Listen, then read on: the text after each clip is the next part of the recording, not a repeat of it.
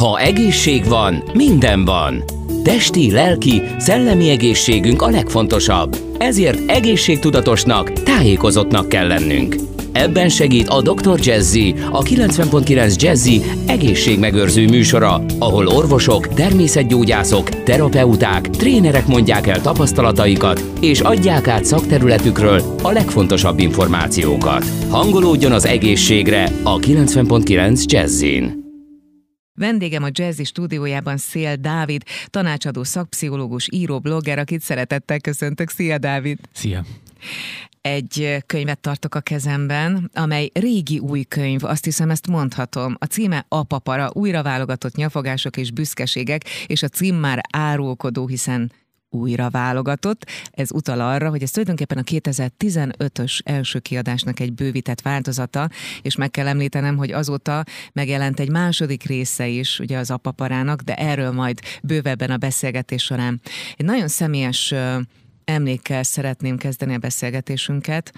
Az én apukám egy nagyon szigorú ember volt, és amikor megszületett az első és aztán a második fiam, mindig azt mondta, hogy nem szabad együtt aludni egy gyerekkel.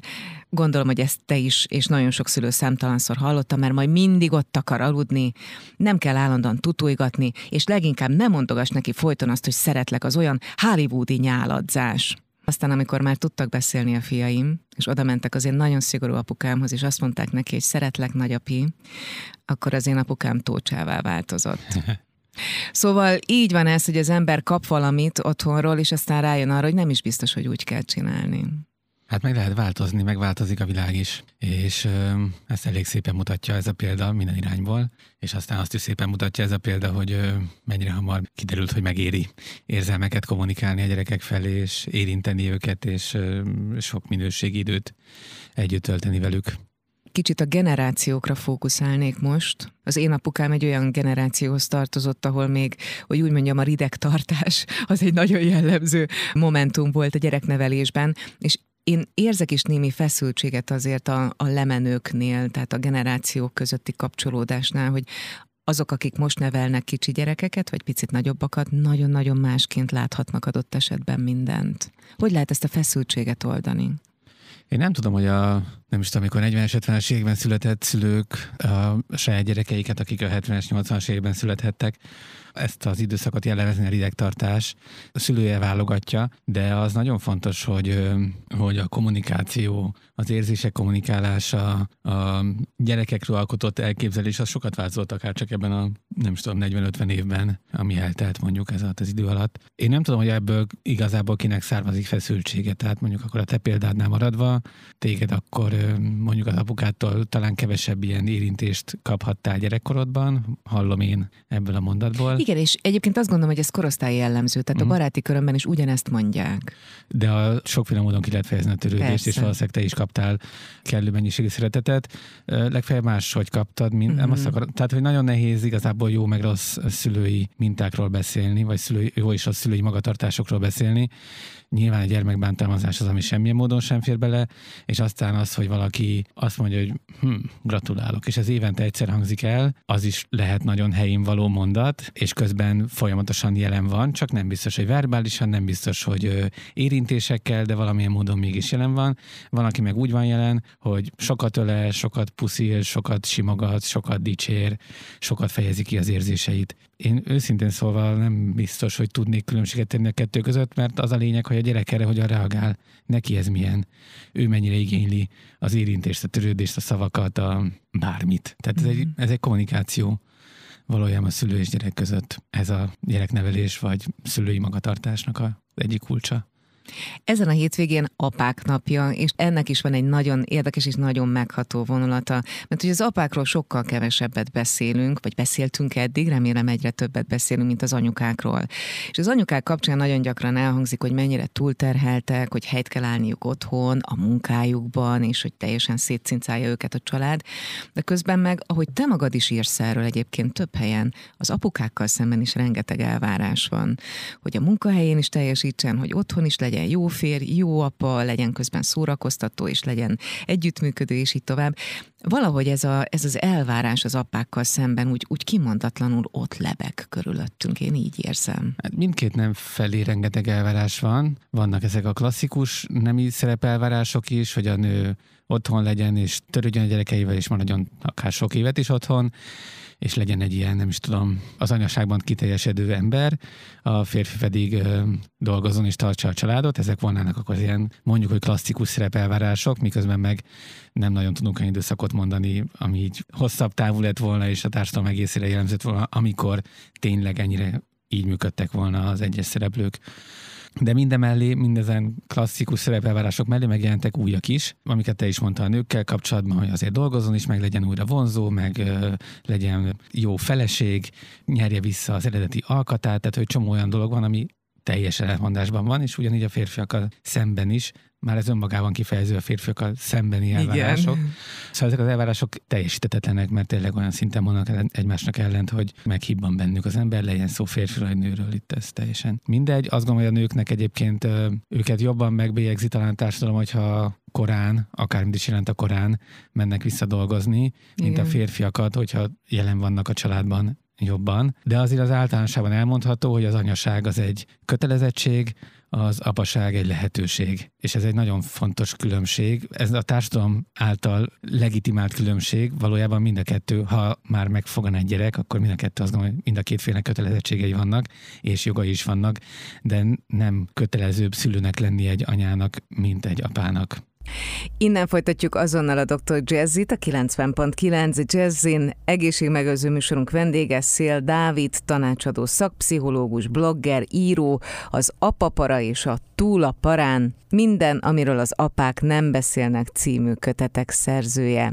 Tartsanak velünk a továbbiakban is. Ez továbbra is a Dr. Jazzy, a 90.9 Jazzin egészségmegőrző műsorunk vendége Szél Dávid, tanácsadó szakpszichológus, blogger, író, az Apapara és a Túlaparán minden, amiről az apák nem beszélnek című könyvek szerzője. Most volt egy nagyon érdekes félmondatot, hogy jelen van, és erről rögtön eszembe jutott, hogy ki hogyan értelmezi a jelenlevést, mert hogy nagyon sok apuka mondja el azt, hogy rengeteget kell dolgoznia, és akkor sok anyuka elmondja, hogy is este későn ér haza, és már nem tud a gyerekekkel lenni, és így tovább. És én meg azt látom, hogy jól tud azért kötődni az a gyerek, hogyha az együtt töltött idő, az egy tök jól együtt töltött idő, hogy abban van játék, hogy abban van vicc, hogy abban van komolyság, van minden, tehát tehát hogy mégiscsak megközelíthető számára az apuka akármennyit dolgozik is. De tudom, hogy sokan úgy vélik, hogy túl sok időt van egymástól távol a gyerek és az apa, és akkor nem lesz biztonságos a kötődés. Szóval egy, egy kisgyereknek a minőségi idő a fontos, nem az, hogy éjjel-nappal együtt lenne a szüleivel, mert éjjel-nappal nem lehet minőségben együtt lenni a gyerekekkel. De amit még nagyon fontos, az az, hogy hogy az olyan családokban, ahol mindkét fél dolgozik, ott is az anyja végzi a több házi munkát, meg gyerekekkel kapcsolatos feladatot, meg idős és vagy beteg rokonok ellátását. Tehát ha összeadjuk a munkaidőt, ami a hivatalos fizetett munkaidő, meg azt, azokat az időket, amiket a érzelmi házi munkával, meg láthatatlan munkával kell tölteni, akkor az anya sokkal többet dolgozik, mint az apa. Még akkor is, hogyha több műszakról beszélünk. Ez egy hát nem akarok bármilyen negatív konnotációjú mondatot mondani, de hogy ez egy üres kifogás igazából, hogy a férfi sokat dolgozik. Mert sokat dolgozik, azt nem mondom, de Igen. a nő is sokat dolgozik. Így van. Mindenki sokat dolgozik, mert hát mit mondjak, drága az élet. Gyerekkel pláne drága az élet, és akkor azt ki kell termelni, és akkor még az van, hogy a fizetetlen munkát azt nem is fizetik meg. Ugye erről készültek egyébként statisztikai Igen. felmérések, hogy mennyivel többet dolgozik, legyen szó fizetett vagy fizetetlen munkáról, mennyivel többet dolgozik egy nő, mint egy férfi. Még azokban a családokban is, ahol mind a ketten dolgoznak. Egyik még ott is, ahol a férfi munkanélküli. De milyen érdekes, mert nekem most is van egy olyan érzésem, hogy bár Magyarország nagyon sok kérdésben nagyon nyitott, és nagyon sok nagyon nyitott szülő is van körülöttem, de én még mindig érzem ezt a kicsit patriarchális szemléletet Hát és itt arról is szó, hogy, hogy azért nagyon nem látunk rá a társadalom egészére. Szóval élnek Magyarországon nem tudom hányan, 9, sok millióan, nagyon-nagyon kevés ember van, aki a társadalmi csoportján kívül is mozog. Megvannak a bejáratott helyeink, tehát nem, megvannak a bejáratott boltok, szórakozó helyek, uh-huh. most újra lehet menni helyekre. Nem nagyon keveredik a társadalom, igazából nem nagyon keveredünk. Uh-huh. Nem nagyon látunk rá arra, hogy más családoknál ez hogy megy. Magyarországon 3 millió ember él létminimum vagy a környékén, az ország harmada nagyjából. Ezeket az embereket nagyon sokan nem látják. És akik meg így élnek, azok meg nem nagyon látják a többieket, hallgatják őket, meg lehet az interneten látják, de az a hétköznapi életben nem. Igen. És ez azért fontos, mert hogy nem egyszer nem reprezentatív az, amit látunk. Van nagyon sok törődő férfi, és van nagyon sok a karrierjét is szem előtt látó nő, nagyon sokfélék vagyunk, de az alap társadalmi berendezkedés, és ezt megint csak reprezentatív felmérésebből tudjuk, nagyon patriarchális. Erős még az, hogy a férfi keresse a pénzt, a nő legyen otthon minél többet. Ez nagyon-nagyon jelen van, és ez nagyon, nagyon nem tesz jót egyébként sem az egyes családoknak, sem pedig az egész társadalomnak, uh-huh. sem gazdaságilag, sem szociológiai értelemben, sem pszichológiai értelemben. Egy kicsit, ha tovább visszük ezt a gondolatot, bár rengeteg cikk elérhető meg tanulmány arról, hogy milyen elképesztő hatással van az apa gyerekkel töltött minőségi ideje a gyerek érzelmi intelligenciájára, és általában a személyiség fejlődésére. Ez egy nagyon pozitív és nagyon fontos kapcsolódás lehet. De én mégis azt látom, hogy az apukák egy kicsit zavarban vannak, hogy hogyan is kezdjenek neki. Az anyáknál sokkal egyszerűbb tanácsot kérni egy idősebb nőrokontól, egy anyukától, egy nagymamától, és az apáknál azt látom, hogy kicsit így kísérleteznek. Mint két dolgot is fontos elmondani, ezeket a kutatásokat én is olvastam. Nem attól lesz egy gyerek érzelmileg intelligensebb, vagy rugalmasabb, vagy bármilyen mutatója nem attól lesz jobb, mert az apuka ott van, hanem azért, mert az apuka is ott van, uh-huh. tehát hogy közteherviselés van, több mintát lát, ha az egyik elfárad, akkor megy a másik. Általában, ahol mind a két fél tud többet otthon lenni, ott azért arról is szó van, hogy ezek jó eséllyel anyagilag jobban szituált családok, ami szintén csomó következménnyel jár együtt. Tehát, hogy nem okokozati kapcsolat van itt, hogy azért lesz intelligensebb, vagy azért lesz rugalmasabb, vagy nem tudom, türelmesebb, mert az apja. Nem az azt jelenteni, hogy az anyuka erre alkalmatlan. És itt van ez az egyetlen szerep, amit a társadalom rábízotta a nőkre, az, hogy anyák legyenek, és még erre se képesek.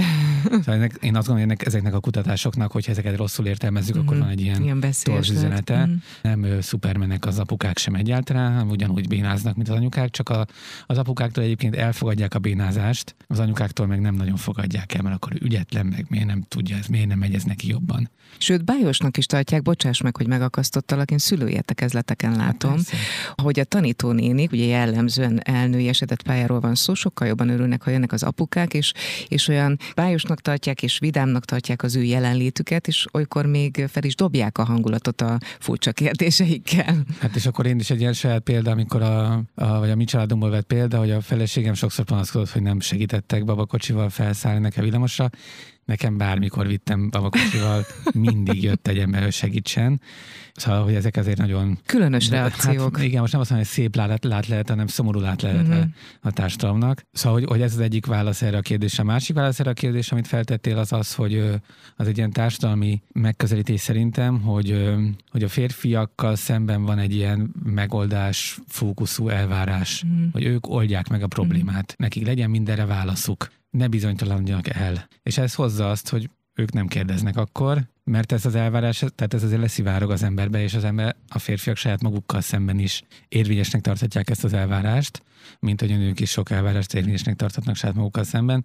Miközben egy, vannak ilyen kutatási eredmények, amik azt mondják, hogy nem arról van szó, hogy a férfiak és a nők másképp élnék meg az érzelmeket, a nehézségeket, vagy krízis helyzeteket, hanem hogy ezt másképpen szabad neki kommunikálniuk. Uh-huh. Az egyik egy neurológiai érzelemközpontot megmozgató kérdés, a másik pedig egy szociológiai, szociálpszichológiai kérdés. Az egyiken nagyon nehéz változtatni, mert az agyunk az egy viszonylag masszív struktúra, a társadalom azt tud változni, és be is bizonyította már a világ történelme során, hogy elég sokat tudott már változni, csak akarni kell. Innen folytatjuk hamarosan a Dr. Jazzit, a 90.9 Jazzin Szél Dávid tanácsadó szakpszichológus, bloggerrel, íróval, aki az Apapara című kötet szerzője is. Tartsanak velünk! Ha egészség van, minden van. Testi, lelki, szellemi egészségünk a legfontosabb. Ezért egészségtudatosnak, tájékozottnak kell lennünk. Ebben segít a Dr. Jazzy, a 90.9 Jazzy egészségmegőrző műsora, ahol orvosok, természetgyógyászok, terapeuták, trénerek mondják el tapasztalataikat, és adják át szakterületükről a legfontosabb információkat. Hangolódjon az egészségre a Dr. Jazzivel minden szombaton délután 4 órától és hétfőnként este 7 órától itt a 90.9 Jazzin. Ez továbbra is a Dr. Jazzy, a 90.9 Jazzin. Egészségmegőző műsorunk vendége Szél Dávid, tanácsadó, szakpszichológus, blogger, író, az Apapara és a Túlaparán minden, amiről az apák nem beszélnek című kötet szerzője. Az előbb az elvárás szó is elhangzott. Az elvárásról meg a kudarc, mint szó, mint fogalom úszott be most nekem. Szerinted elképzelhető-e, hogy a férfiak milyen belül kimondatlanul félnek attól, hogy kudarc élményük lesz abban, hogy, hogy esetleg a családban ők is szülőként, tehát nem anyaként, apaként, hanem szülőként ugyanúgy megoldjanak feladatokat a gyerekkel kapcsolatban? Hát biztos, hogy van egy ilyen omnipotencia elvárás sok férfiban saját maga felé, és hogy idéznék egy filmet, ami, egy filmsorozatot, a, szerintem magyarul Rólunk szól a címe, angolul This is Us, egy ö, három gyerekes családról szól, hármas ikrekők, de az egyik az egy örökbefogadott mert elvesztették a harmadik ikertestvért, és akkor, akkor hát vagy akkor beérkezett egy, egy újszülött, egyébként fekete bőrű kisbaba, és akkor így van két fehér és egy fekete bőrű. És akkor a jelenet az az, hogy strandon vannak, egy ilyen nagyon zsúfolt strandon, és az egyik fiú elveszik ott a nagy tömegben. És akkor nagy nehezen megtalálja az apuka a fiút, vagy a fiú az apukát, és akkor ö, teljesen kiomborul a fiú, hogy miért vesztették őt el. És akkor az apuka legugol, a Jack, tökéletes apuka, legugol, és azt mondja, hogy figyelj Kevin, én még ezt sose csináltam, hibázni fogok a filmben nem ennyire gicses, mint ahogy most én ezt elmondtam, vagy nem tudom, hogy gicses hangzott, amit mondtam. Szóval, hogy hibáznak a szülők, de ezt, na, ezt nem mindig könnyű beismerni, vagy elismerni, mert uh, talán pont ezért a, a belső vétett elvárás miatt nehéz, hogy, hogy egyszerűen tökéletesnek kell lenni. Meg hát a gyerek is tökéletesnek akarja látni azt a szülőt, aki egyébként oly keveset van jelen uh-huh. akkor abban viszont legyen minden hibátlan. De nem lesz hibátlan minden.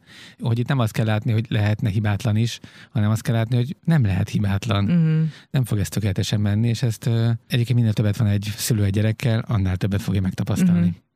Ez egy nagyon fontos vonal, de még mielőtt ezt a fonalat tovább vinném, volt egy nagyon érdekes összefüggés, amiben most belekapaszkodnék a film kapcsán, hogy a saját gyerekük meg egy örökbefogadó gyerek, és most Igen. erről eszembe jutott, hogy a könyvedben te magad is foglalkozol egyébként ugye a géneknek a szerepével, és azt hiszem Dawkinsnak az, az Önzőgén című könyvét is említed. Említem, de csak egy ö, ilyen nagyon távoli asszociáció. Igen, én viszont most ebbe kapaszkodnék uh-huh. bele, mégpedig azért, mert az önzőgénben ugye foglalkozik azzal is a szerző, hogy mennyiben meghatározó a gén és a mém. És ugye a mémeknek a szerepe is ilyen szempontból nagyon érdekes lehet, hogy nem kell ahhoz egy családban lenni, hogy átörökítődjön generációról generációról, vagy közösségeken belül egy minta. És itt például nagyon fontos lehet az a kérdés újból és újból, hogy a környezet vagy a belső génkészlet vagy az abban raktározott információk lesznek meghatározóak? Hát valahogyan a kettő együtt, nem tudjuk, hogy hogyan. Nem, én nem tudom, mert nem vagyok neurológus, vagy ö, semmi sem vagyok, csak pszichológus, hanem ezt senki se tudja igazából, mert egy ilyen olyan ö, kölcsönhatások vannak, amiket egyszerű okokozati összefüggést, amiket nagyon bonyolult összefüggés, de hogy így konkrétan ez a gén ezt a viselkedést fogja meghatározni, azt nem fogjuk tudni megmondani.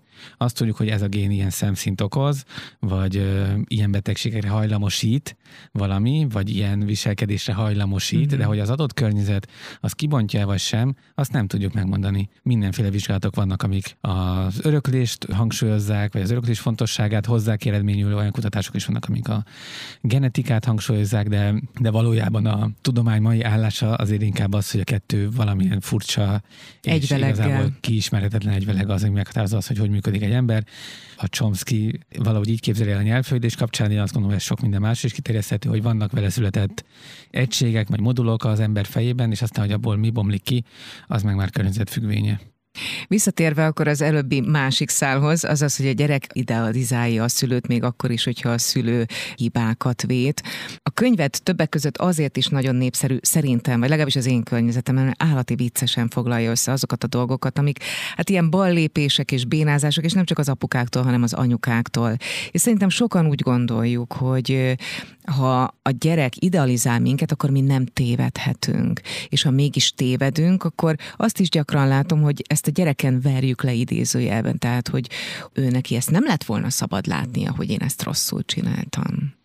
Hát a, igen, a bűntudat az, az hatalmas, és örökké velünk van. A para az, az, az, az, az minden szülőben azt hiszem, hogy ott van. Nem baj, hogyha tudunk reflektálni saját viselkedésünkre, ha rálátunk az esetleges hibáinkra, hogyha ezt nyilván a gyerek szintjén tudjuk felé kommunikálni, hogy figyelj, ma nincsen túl jó kedvem, ne haragudj, ma feszült voltam, mert interjút adtam egyik rádióban.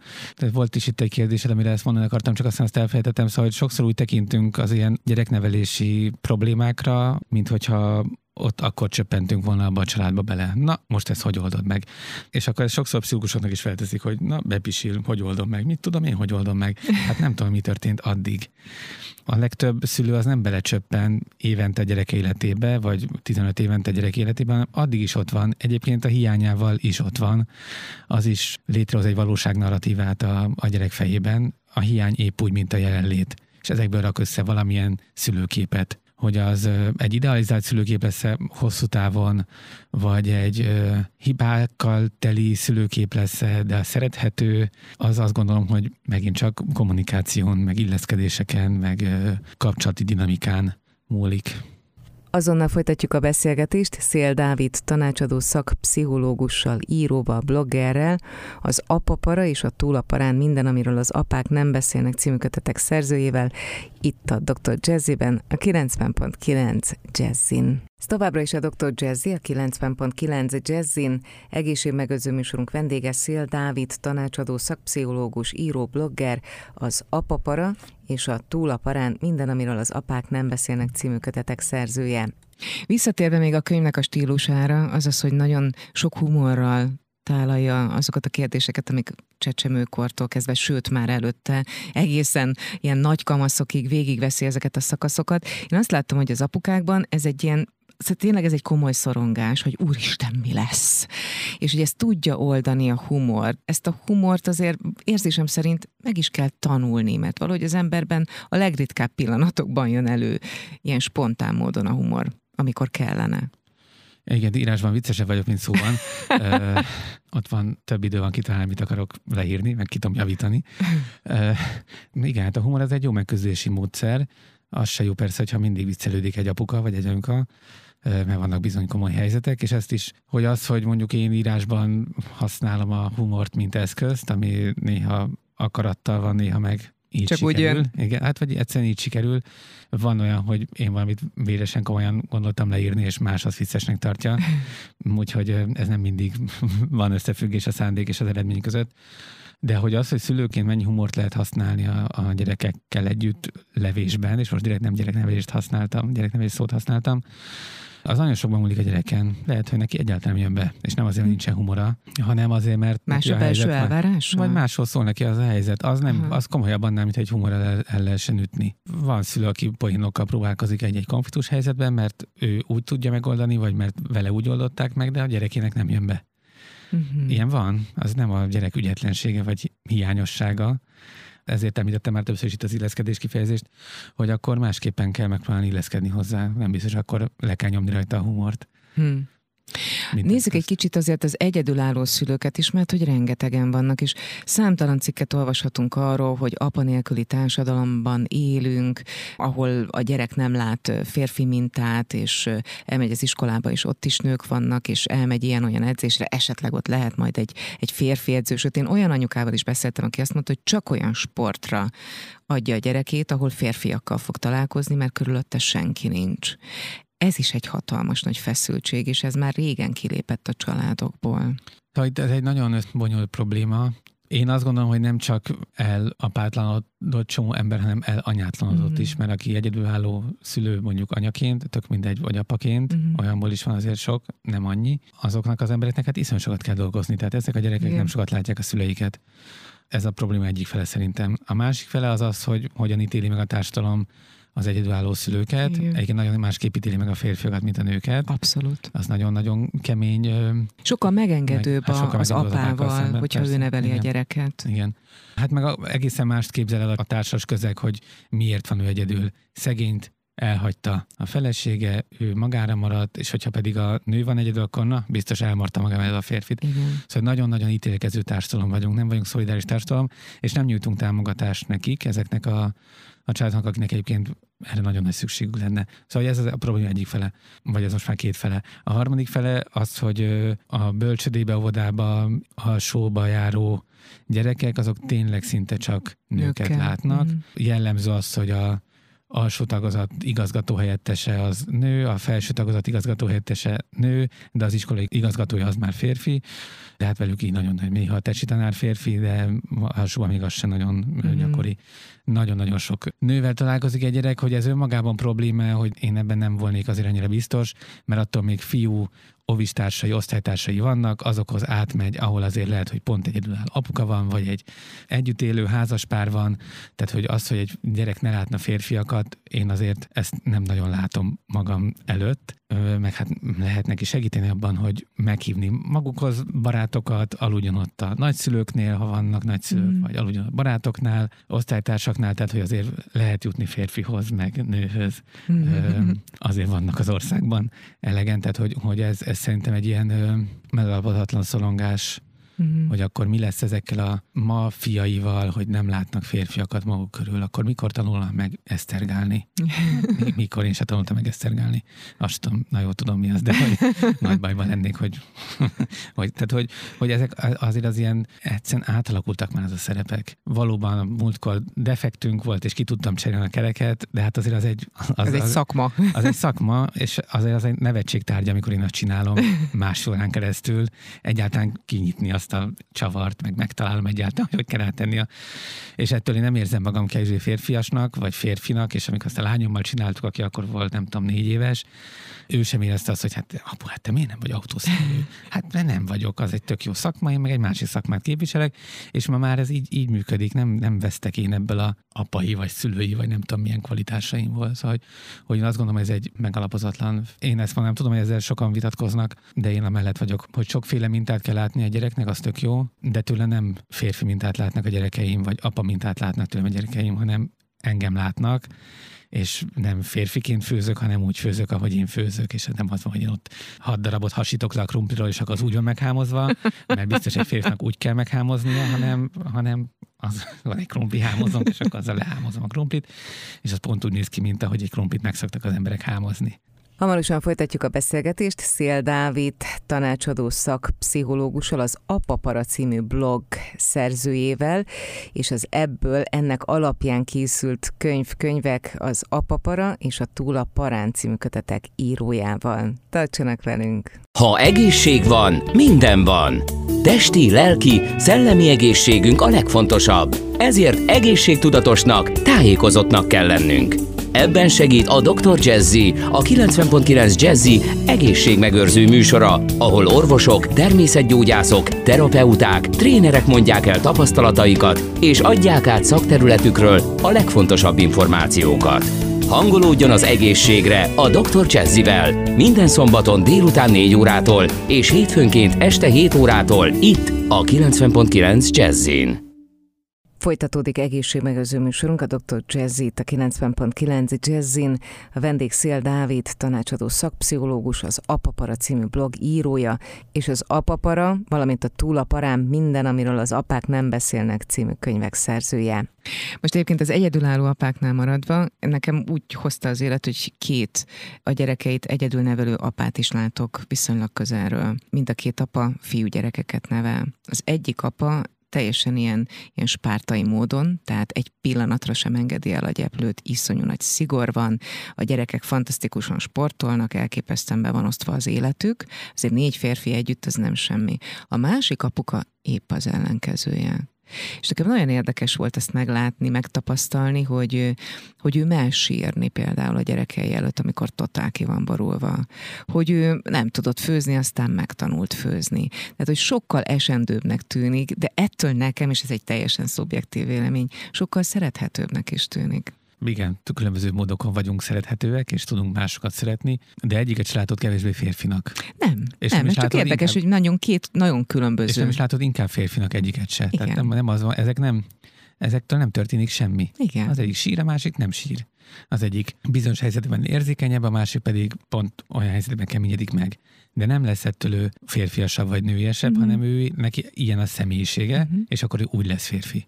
Ha én borostárs vagyok, akkor én így vagyok férfi, ha meg megmaradt akkor meg úgy vagyok férfi. Nyilván, hogyha most itt egy ruhában üldögélnék, vagy egy kis kosztümben, akkor nem biztos, hogy annyira férfiasnak tűnik, de attól én még, ez a, van az Iggy Popnak van egy ilyen fényképe, hogy nem szégyelek nőnek öltözni, mert nem gondolom, hogy szégyel lenne nőnek lenni. De ez mindez egy nagyon másik téma, csak hogy azt akarom mondani, hogy a személyiség az, ami az embert alakítja, nem pedig a nemi szerve.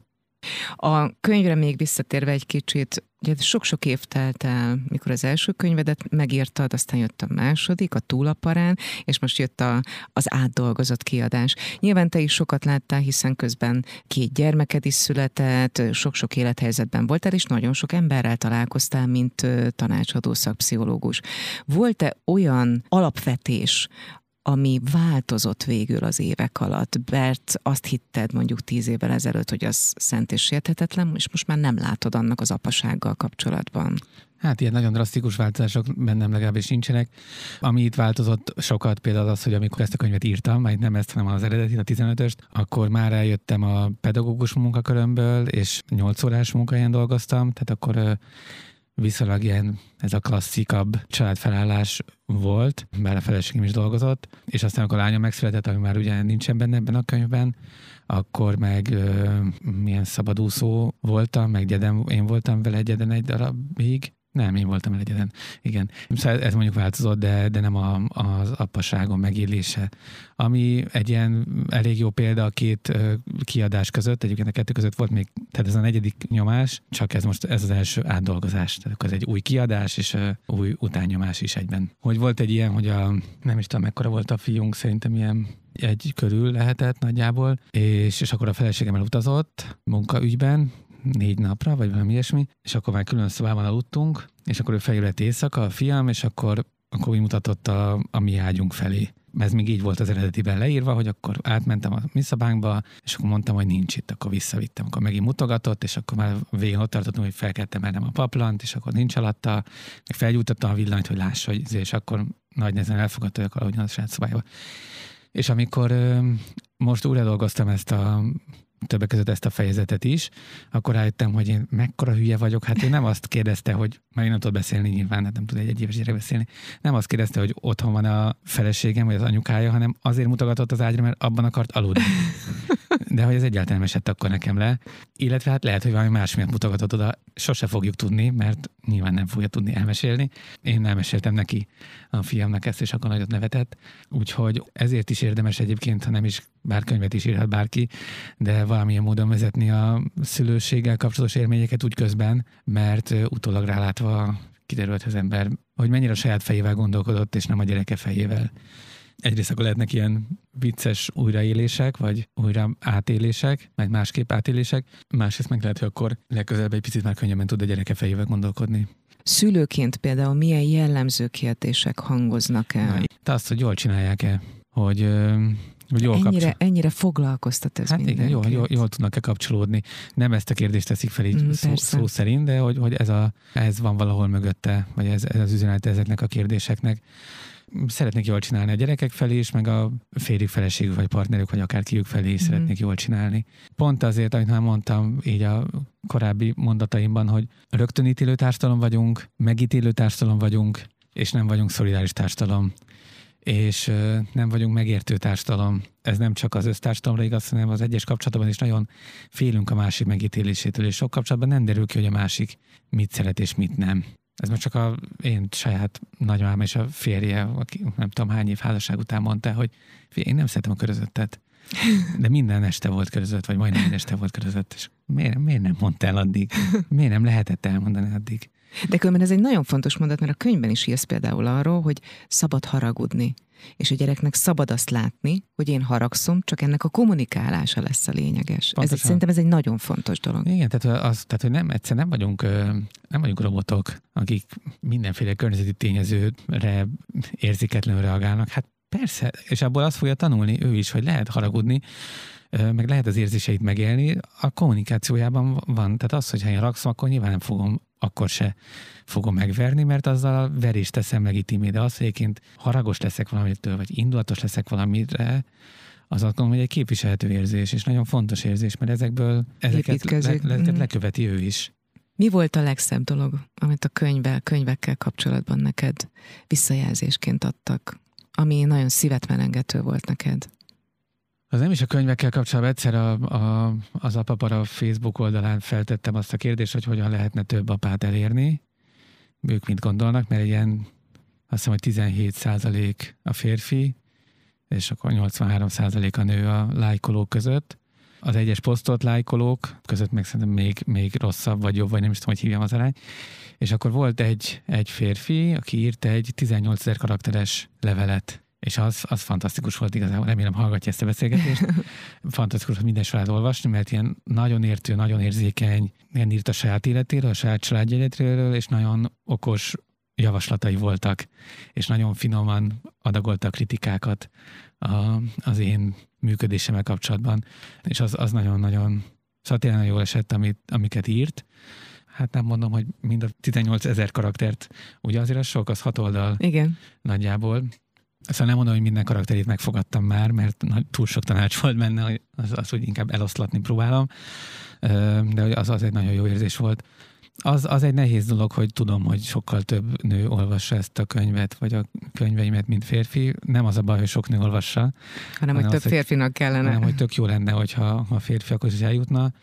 Hát majd remélem, hogy változni fog. Én is. De, de so, szóval, hogy olyan direkt egyértelmű visszajelzés nem, tehát az, hogy így van, hogy így írnak, és az nagyon-nagyon jól esik, van, hogy lefotózzák, hogyha éppen hol van a könyv, az mhm. is nagyon-nagyon Szóval azért az történik, hogy én otthon írok a kis számítógépemen, és azt, hogy ez aztán valóságá válik, és emberek a kezébe veszik, és volt ilyen is, hogy altattak otthon, és akkor, de hát a Szél Dávid azt mondta, hogy nem így kell altatni.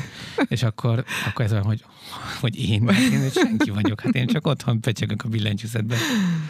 Szóval ezek jók. Önök a mai Dr. Jazzyben Szél Dávid tanácsadó szakpszichológust, bloggert, írót hallották, az Apapara és a Túl a Parán című apaságról is szóló könyvek szerzője volt tehát a vendégem. Nagyon köszönöm, hogy Én itt voltál. Önöknek pedig megköszönöm megtisztelő figyelmüket, mára búcsúzik a szerkesztő műsorvezető Hávarka Marian.